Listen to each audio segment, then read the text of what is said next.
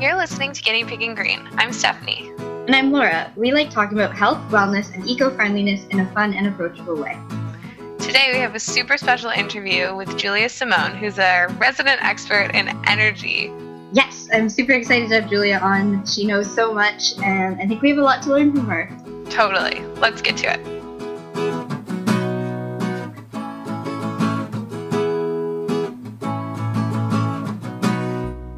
Welcome back to Guinea Pig and Green. Hey, Stephanie. Hi, Laura. Today on the podcast, we have my friend from McGill, Julia Simone. Uh, we met through the um, Office of Sustainability. I was interning there, and she was an intern for the McGill Energy Project. She's super passionate about renewable energy, um, and so right now she's working with the Canadian Geothermal Energy Association, uh, and she's going to be our resident expert on renewable energy today. Yay. Hi. Hi, Julia. Welcome to the podcast. Thanks for having. Thanks for coming. Thank you for having me. For sure, it's a pleasure. Yeah. So you, you're in Calgary right now. I am. I just moved to Calgary. I saw on Facebook that you're out there. You just brought a suitcase and your dog, and it just kind of sounds really wonderful. yeah, a lot of people have told me I'm a little bit crazy, but I'm hopeful. You know, it's big changes, and uh, you know, I think there's a lot of opportunity here, so I'm really looking forward to it. What exactly are you working on? I'm work. I just started working with the Canadian Geothermal Energy Association, and uh, so you know, I'm doing a lot of the business side of things. So we just drafted her international business strategy. Uh, she's planning her conference right now, actually, which is in Calgary in March. Uh, anyone who's interested in geothermal energy is more than welcome to come. I'd love to see them there. yeah, send us a link and we'll put it we'll put it in the uh, in the blog post. Oh, that'd be awesome. Thank you. Yeah, I will. So, if you had to explain this to like a complete renewable energy noob, what exactly is geothermal energy? Okay, cool. So, uh, maybe I can explain what renewable energy is based on so what what is energy, right? So, every time that someone turns on the light, we need energy. That's, you know, energy powered light. Every time that we have a hot shower, that we're also using energy every time we cook, every time we hop in the car to go somewhere. So we're using energy, right? Mm-hmm. And uh, for a majority of you know human existence, I think we've been extracting means to get energy. So we've been using a lot of coal, a lot of uh, fossil fuel based energy sources, which are extractive, right? So we get them from mining, we get them from, you know, uh, non-renewable sources. So what's a renewable a renewable source? It's like uh, energy that comes from resources. I would say that are continually replenished, like sunlight. So you know, like we, you know, everyone knows what a solar panel is. Wind turbines. You can use run of river hydro projects. So that's like you know the the water coming down from streams. Those are all renewable sources of energy. So geothermal is heat from the ground. That's a form of renewable energy as well. Um, you know, so there's pros and cons to all of them, right? So, uh, so the reason why we're still using a lot of fossil fuels is because they're baseload. So, for example, you know, at nighttime there's no there's no sun, and uh, you know sometimes there's no wind also so we kind of need a base load form of energy like coal. So oftentimes you know during peak hours which is you know when you come home from work or first thing in the morning you're generally using you know coal or hydro in quebec. Um, so depending on the situation what's awesome is that different energy sources can be used for different applications right? So like sunlight and wind are they're intermittent, so they're used like when when they're available. But mm-hmm. geothermal is also baseload. So geothermal is a clean energy source that can actually replace coal plants, right? So that's that's kind of the the energy source that I'm most passionate about, which is why I'm working with the Canadian Geothermal Energy Association because it is baseload and it has the capacity to replace fossil fuels large scale, you know, where it's where it's feasible. That's, that's awesome. really cool. I think yeah. that's the best I've ever heard somebody explain renewable energy. Yeah, yeah. totally. no, really. Um, so, what are some of the reasons that geothermal energy? I mean, it sounds like the perfect energy source. Like, mm. what do you think are the reasons that it's not being employed more broadly? Such a good question because you know, sometimes I'm not even sure myself. Stakeholders. yeah, yeah. I think that um, you know, a, lar- a large part of it is the the cost. So uh, you know, everyone or people who are in the economy, like we all want to make short term profit, right?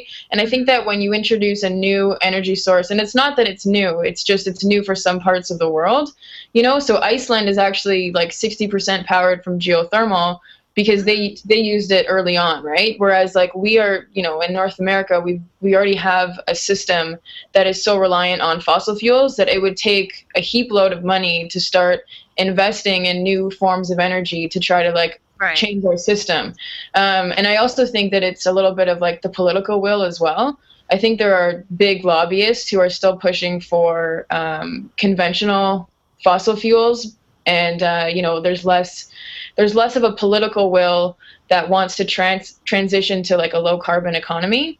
Um, you know, and I think that that's going to be the big call for our generation is to actually create that urgency and to create, you know, to like mobilize people to say, you know, we need to start innovating and to to catch up with other countries who are transitioning to a low carbon economy and who are using renewable sources sources of energy like geothermal, right? So, like for instance, our government um, doesn't really acknowledge geothermal as like a viable source. So we get left out of a lot of funding opportunities. I think there was like a billion dollar fund that went out to renewables like solar and wind, but geothermal didn't really get any of it. And it's been so hard to get permitting for geothermal projects. I don't know why that is, but I think it's just the way that our legislation is right now. And um, so we need a lot of money to actually be able to lobby the government to the same extent that other, you know, conventional sources are, right? yeah, totally. Yeah. Is there anything yeah. that we can be doing, um, like as individuals, outside of lobbying that encourages like the movement towards renewable energies? Because not everybody sees themselves as like an activist or like somebody who's like willing to dedicate all their time to that. Um, yeah, totally. Um, so I think I think a lot of people actually don't understand the importance of climate change, which is, you know, I think I think it's really important to understand that. Um, I know. Yeah, do you want to go into that a little bit? Yeah, like why it is so important. No, yeah. totally. Yeah, I think. Um, well, then I'll then I'll answer Laura's question after that. Yeah, so um, you know, so as our as we start using conventional sources of energy and fossil fuels, our you know our globe is warming, so that can cause and and also there's greenhouse gases in the atmosphere which causes acid rain. We get a lot of droughts. We get uh, you know um, warming of oceans, which causes hurricanes and whatnot. And I think that we have been seeing more extreme weather temperatures, and that affects it affects like every aspect of life because you know the poorest nations are hit the hardest. Um, it affects our food systems. You know, sometimes we'll be more than okay to have food supply. Sometimes we're going to have shortages. Um, so you know, uh, so that's that's I guess why it's important. And some people still don't believe in climate change, right? So I think that we need to start believing in climate change, which is and and that's why I've mentioned it because I think that it's more than just you know using public transit and turning off your lights when you're going to sleep and you know using less energy in your home but i think that we need as a you know as a people we need to kind of have a higher level of consciousness and empathy towards the people who are going to be the hardest hit for climate change. And that will, you know, once I believe that I can have an impact in a in a small scale, then that belief will like transfer into my behavior, right? So, you know, then I will actually start making decisions for the benefit of other human beings, and you know, I will take public transit. I'll bike to school. I'll, uh, you know, reduce my energy consumption during peak hours, which is when you get home from when you get home from work when everyone's using energy from like you know four to eight. Um, other things that we can do. I found when I was working with the McGill Energy Project that a lot of like research equipment tends to burn a lot of energy. Um, so you know, so just like being mindful when you're going about in your day to day, and uh, kind of just really having a you know a general consciousness that you know my actions do affect a large number of people right and as we you know as we graduate and we like we move on I think that we got to be mindful too, like where are our investments going, right? Like who does our pension fund invest in? Are we investing in fossil fuels or are we investing in a cleaner tomorrow? You know, um, so that's one of them. And I think also, oh my goodness, I think the biggest one is actually, you know, being politically active because, you know, in past elections, the climate crisis was hardly mentioned. I think that Al Gore was like the biggest mover for the climate crisis, but you know, in the last election with Harper, I don't think that you know the climate crisis was hard, was hardly mentioned, right? So like we right. as a society kind of need to come together and say, okay, let's get up for this cause and let's actually bring it to the surface and say we need a change here. And I'm reading like a phenomenal book by Ramez Naam, who it's called The Infinite Resource, and mm-hmm. he pretty much says that like knowledge is our only infinite resource right? And and humans have in past generations we have like overcome so many crises um, just by innovation right? Like i think in the 1960s uh, people were predicting that we'd starve from food food shortages but uh, then we had the green revolution so someone invented a crop that could be planted you know twice as often and produce like twice the yield and that ended up like saving that crisis, right? So I think that, you know, there's a huge challenge ahead of us, but I'm hopeful that it also presents as many opportunities to rise to the occasion and to innovate and to really get out of this mess, you know? Mm-hmm. So one of the things that we wanted to talk about is like I know like at the McGill Energy Project you had this energy dashboard and you were actually able to track energy usage which is really cool. So I was wondering if you would be able to provide any insights on, um, like in our day to day lives. Well, because I really liked what you said about the peak hours. That that's something that had never even occurred to me. I've yeah. never heard yeah. that before anywhere.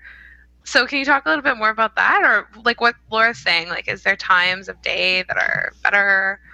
Yeah, so uh, everyone think about like so peak hours is when everyone's using energy. So in our in our homes, I guess. So when everyone comes home from work, we're all using energy, and that's why sometimes during peak hours, I think some provinces charge you more for the amount of energy that you use during peak hours. Hmm. Um, so that's something to be mindful of. And I think also in extreme weather. So like McGill just sent out an email saying we have extreme cold weather. We know that everyone's going to be using a lot of energy. Can you please try to use as minimal as you can. Um, so when everyone's using energy, that's when you kind of want to be mindful also to not use as much. Um, just because I think that would cause systematic problems. Um, I don't know. I don't know exactly how that works. Um, but uh, that's something to be mindful of. And then um, with the McGill Energy Project, we kind of found out that because the McGills, so infrastructure. So the older the infrastructure, I guess, the more heat loss through the piping.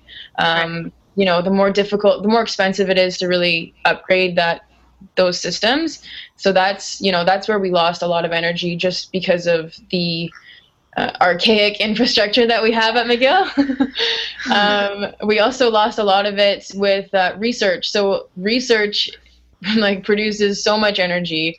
Uh, and i think also in in the real world like manufacturing uh, a lot of factories produce a lot of energy. So you know things that we can do is we can be mindful of what what am i buying? Am i buying locally or am i buying an apple that was um, grown in china you know? Yeah, yeah um, uh, what else how do I get to school? So, you know, do I walk, whatever, what do I buy at the store? So, you know, all the, all the packaging that we use, that those are plastics manufactured from fossil fuels, right?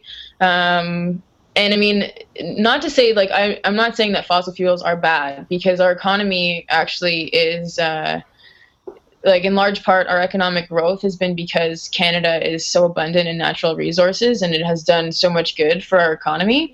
Um, right but there are choices that we can make that can transition us to having a cleaner economy and create different economic opportunities for us too. So uh, that just anything else? I mean, what have you guys used to kind of lower your energy consumption? Well, I mean, I think that at this point, everybody knows, like, you know, turn off your lights, um, like you know like don't drive as much um, but i think it's hard to tell because we don't know actually how much it's so hard it's so intangible how much energy Right. is being spent with that. Right. Um, so like like like I try to be conscious and not use uh, single use packaging. I use my reusable containers. I try to buy things with fewer packaging. I try to be a Mhm. conscious consumer. Um, but like for me, I think it'd be really interesting if you could go through like I guess some of like the energy myths. So like, is there something we're focusing too much attention on and like not enough? In, like for example, um, like perhaps like we're focusing too much on like turning off your lights, where really it should be have shorter showers or have colder showers. Um, I don't I don't know if you if you have like insights on the exact. Um, Um, that's interesting. Um, well, it's a lot of that, but I think it's more. It's it's a lot of bigger decisions too. Like I think that uh, like turning on your lights. Not that it's like not important, but it's definitely negligible considering um, the energy that we consume with transporting goods. Uh, Mm, so I think that's something, you know, there, there are also like business opportunities that come up um, when you're trying to change an energy system. Because, for example, so the equipment that we use uh, on campus for research, one of the things that we found with the McGill Energy Project was that procurement, the procurement office, which is the office that kind of like signs off on okay, you can buy your technology from this purchaser and then it can come through this office. We sign off on it and then it goes straight to the researcher for the research, right? So, is there an opportunity there for them to kind of um, influence the researcher to purchase the the most uh, the cleanest kind of technology, right? hmm Um, so so there's systemic things that you can do in terms of like creating business means to try to encourage people or incentives to encourage people to choose the cleaner option, right? And sometimes it's the more expensive option, but I think that in the long run, it's actually the uh, the least expensive because you know you're saving on energy costs, which are like going to soar so much in our generation, right?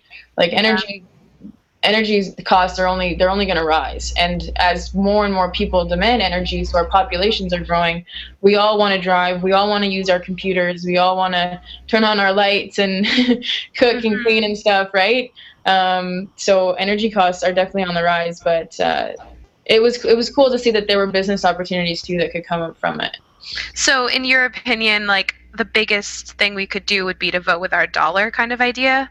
Um, instead of worrying about the little things around the house, it would be like, okay, what about this packaging? Is this business eco-friendly, etc.?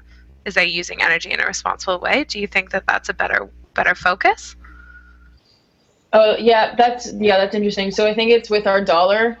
Um, so yeah, what am I purchasing? It's also who am I voting for? What kind of political Mhm. candidate am I voting for?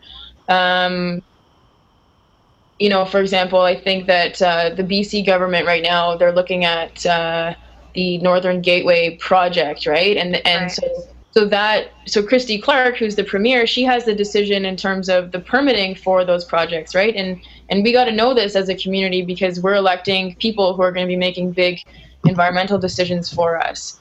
Um, so voting, uh, yeah, what I choose with my dollar, and uh, and also, I think just my actions, like you know, talking to people, having that conversation, because I think that a lot of people don't know, they don't, they, you know, they don't know or they don't pay attention to um, to some of the impacts that we have on a daily basis uh, in terms of our choices, right? So I think that you know, small actions really do go a long way, and having that just like a that higher level of consciousness uh, will actually benefit because you're you'll be affecting the people just close to you, and then you know, by extension, they will affect others, right?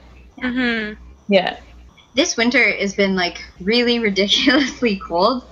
Yeah. Um, what what um what goes into things like winterizing your home? Is that something that's really expensive to do? Is it like unsightly? Um, I don't know. I don't. I don't know that I have like a specific question. I just want to be like, tell me about winterizing your home. yeah, we sealed our windows. Yeah. Yeah, yeah, yeah, yeah. You can do that so that your uh, your heat doesn't escape. Yeah. Right. That's, that's I totally think why. that's that's the thing I'm referring to, but I don't know. saran wrap on my windows. Yeah, Wear more sweaters in your house. wear more sweaters in your house. That's for sure. Um, sealing windows is a good one. That's a good one, actually. Fireplace. Use your fireplace. Mm-hmm. Um,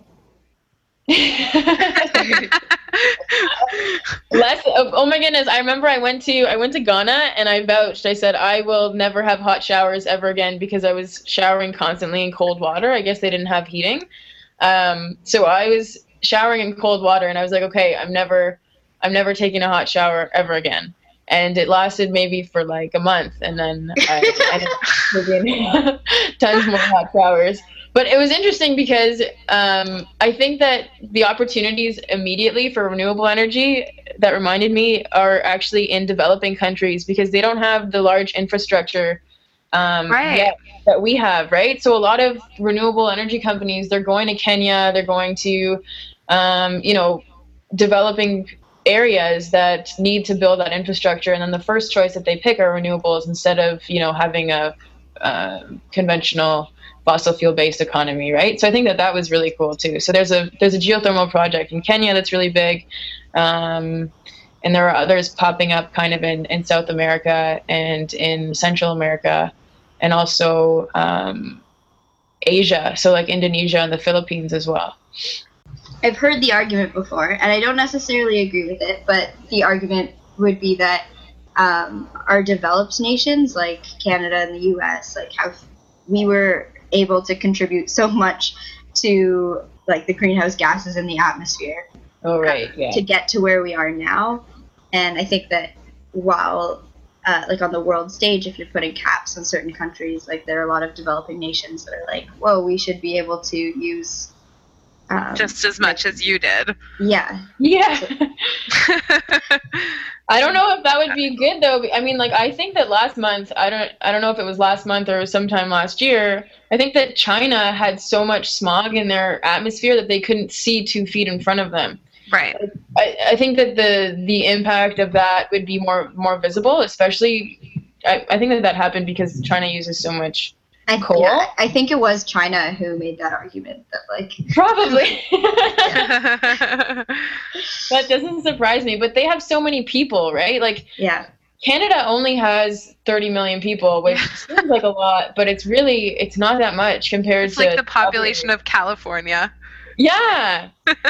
and somehow, you know, California actually is a leader in uh, in geothermal as well and in other oh, cool. sources of energy, right? Like they've got tons of wind farms, tons of solar, but because they have the right climate for it. I think it's harder in Canada because we have all this snow, we've got really, you know, extreme weather that kind of not that it doesn't make for um, like a good uh, environment for renewables, but it's a little bit more difficult. Um, and it's really interesting because different renewables can be applied for for different situations. But uh, and then that brings up the thing about uh, should we put a price on carbon? I think that Vancouver introduced a carbon tax, and it's actually been going really well for them, despite you know people kind of second guessing it and whatnot. But it has shown that you know taxing carbon actually reduces carbon consumption. So that's kind of really cool too. Yeah, that is really cool. Yeah. I had one question. I don't know if you have any experience with uh, or knowledge about bullfrog power. Um, my mom uses bullfrog power in our house. Um, do you know what it is? I've actually heard of them, but remind me. So, my understanding is that you basically pay a certain amount every month, and um, your dollar basically injects renewable or clean energy into the grid. So, it's not necessarily that you're particular house is um, is fueled by renewable energy, but the equivalent of what you pay for is that renewable energy is going to be put into the grid, which I think is a really cool idea, actually, um, because it's just basically supporting those types of energy. I think that's really cool. I think I had a conversation with someone, and uh, you know, the conversation was about can we. So right now, I think that every province is um, your so the power being put into the grid is is kind of generated um, and you get charged by a utility company and right mm-hmm. now there's one utility company in each pro in each province and they have the say as to you know what kind of energy source gets put into the grid right but mm-hmm. you know maybe one day we could have people like bullfrog power i guess um, so for them it would just be you know them kind of uh, ensuring that the same amount of renewable energy would be put into the grid. But maybe we could see one day where a utility uh, was only providing renewable based energy and you could actually choose to you know purchase power from that clean energy utility and then you know that would be a consumer choice where you know i'm choosing to power my home with uh, renewable yeah. energy sources kind of like organic food right so we pay more for organic food because we want it local we want less pesticides we want less gmo whatever right um, so at, in, in the same sense you'd be purchasing um, you know, renewable power from a clean energy utility, which I think was like would be so cool, and it, I would love to see that happen one day. Yeah, that'd be yeah. awesome. Cool. Well, that's it for me. Steph, did you have any other questions for Julia? No, I learned so much though in the last little while. Um, thank you so much, Julia, for sharing all of your amazing knowledge and also amazing opinions. You've given us a lot to think about. Oh, cool. Our audience will agree. You guys yeah. are great. You guys have a great podcast. Thank you.